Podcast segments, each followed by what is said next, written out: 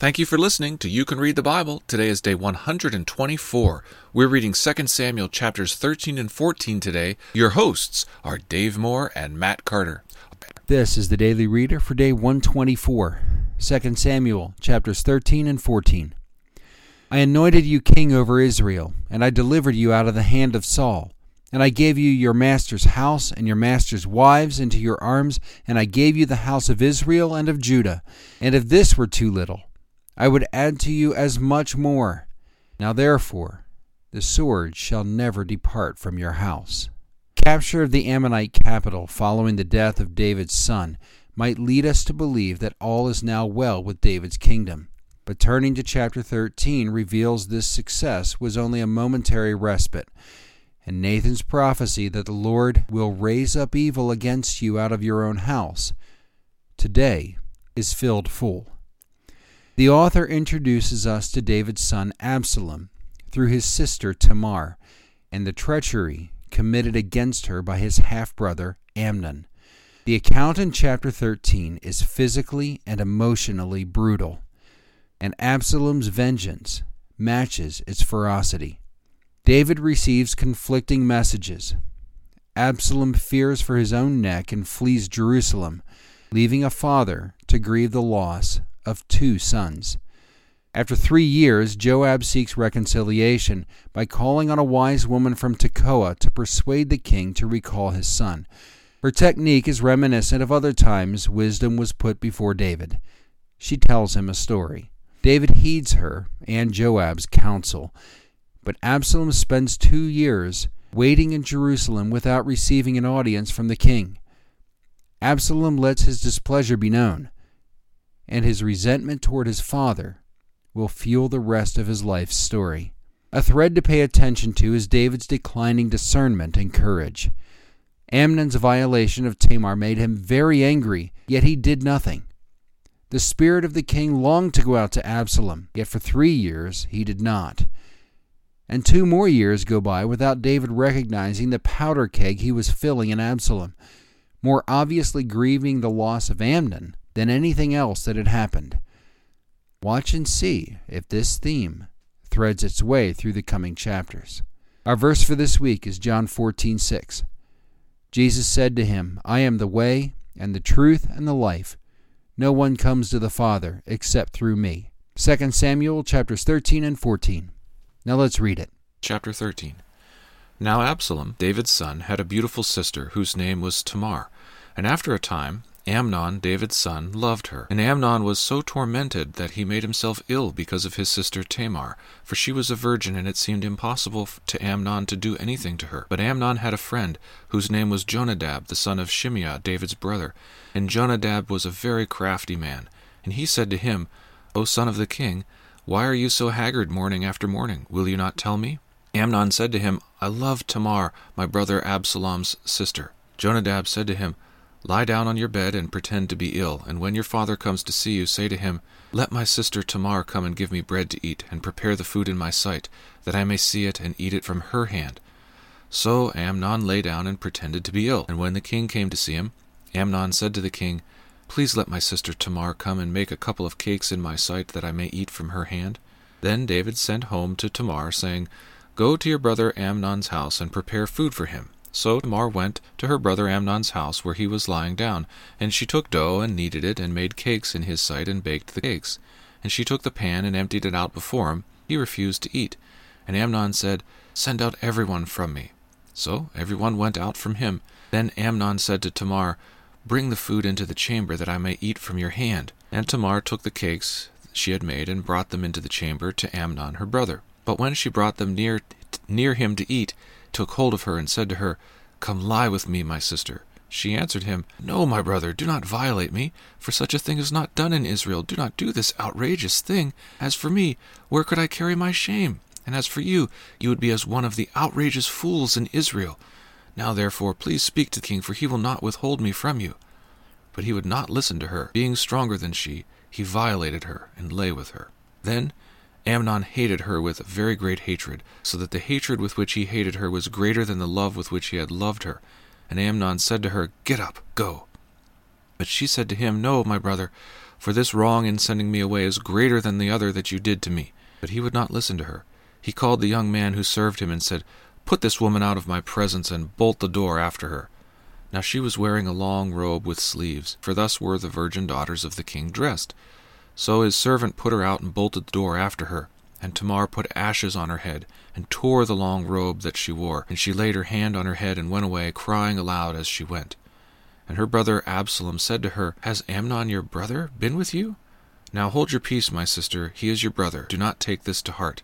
So Tamar lived, a desolate woman, in her brother Absalom's house. When King David heard of all these things, he was very angry. But Absalom spoke to Amnon neither good nor bad, for Absalom hated Amnon because he had violated his sister Tamar.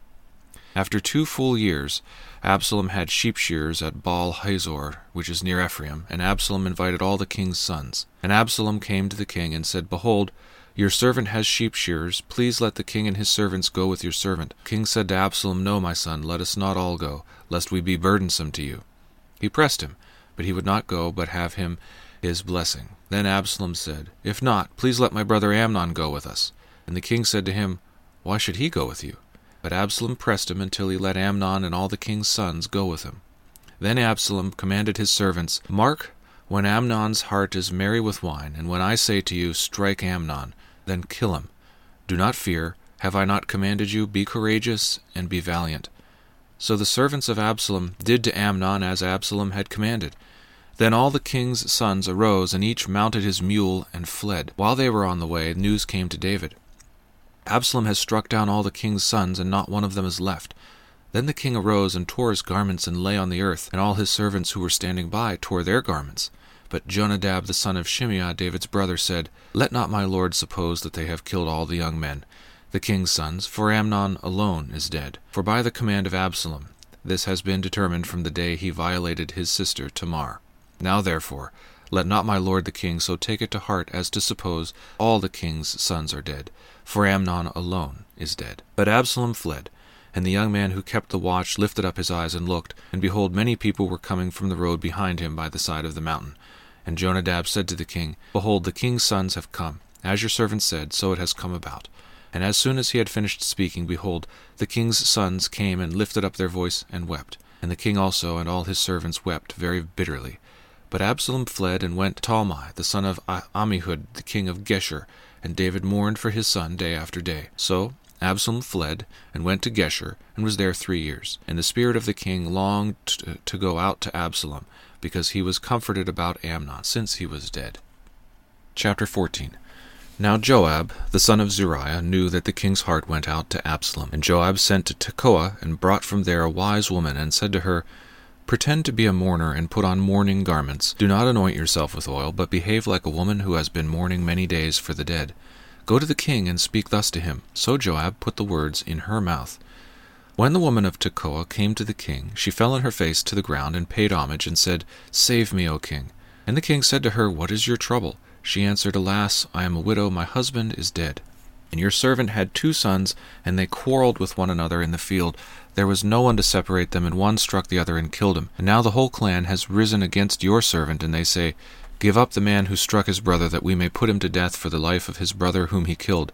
So they would destroy the heir also. Thus they would quench my coal that is left, and leave to my husband neither name nor remnant on the face of the earth. Then the king said to the woman, Go to your house, and I will give orders concerning you. And the woman of Tekoa said to the king, on me be the guilt, the Lord, my lord the king, and on my father's house. Let the king and his throne be guiltless. The king said, If anyone says anything to you, bring him to me, and he shall never touch you again. Then she said, Please let the king invoke the Lord your God, that the avenger of blood kill no more, that my son be not destroyed. He said, As the Lord lives, not one hair of your son shall fall to the ground. Then the woman said, Please let your servant speak a word to my lord the king. He said, Speak. And the woman said, why then have you planned such a thing against the people of God? For in giving this decision the king convicts himself, inasmuch as the king does not bring his banished one home again. We must all die. We are like water spilled on the ground, which cannot be gathered up again. But God will not take away life, and he devises means so that the banished one will not remain an outcast. Now I have come to say this to my lord the king, because the people have made me afraid, And your servant thought, I will speak to the king. It may be that the king will perform the request of his servant. For the king will hear and deliver his servant from the hand of the man who would destroy me and my son together from the heritage of God. And your servant thought, The word of my lord the king will set me at rest. For the, my lord the king is like the angel of God to discern good and evil. The Lord your God be with you. Then the king answered the woman, Do not hide from me anything I ask you. And the woman said, Let my lord the king speak. King said, Is the hand of Joab with you in all this? The woman answered and said, As surely as you live, my lord the king, one cannot turn to the right hand or to the left from anything that my lord the king has said. It was your servant Joab who commanded me. It was he who put all these words in the mouth of your servant. In order to change the course of things, your servant Joab did this. But my lord has wisdom like the wisdom of the angel of God to know all things that are on the earth. Then the king said to Joab, Behold now, I grant this. Go, bring back the young man Absalom. And Joab fell on his face to the ground and paid homage and blessed the king. And Joab said, Today your servant knows that I have found favor in your sight, my lord the king, in that the king has granted the request of his servant. So Joab arose and went to Geshur and brought Absalom to Jerusalem.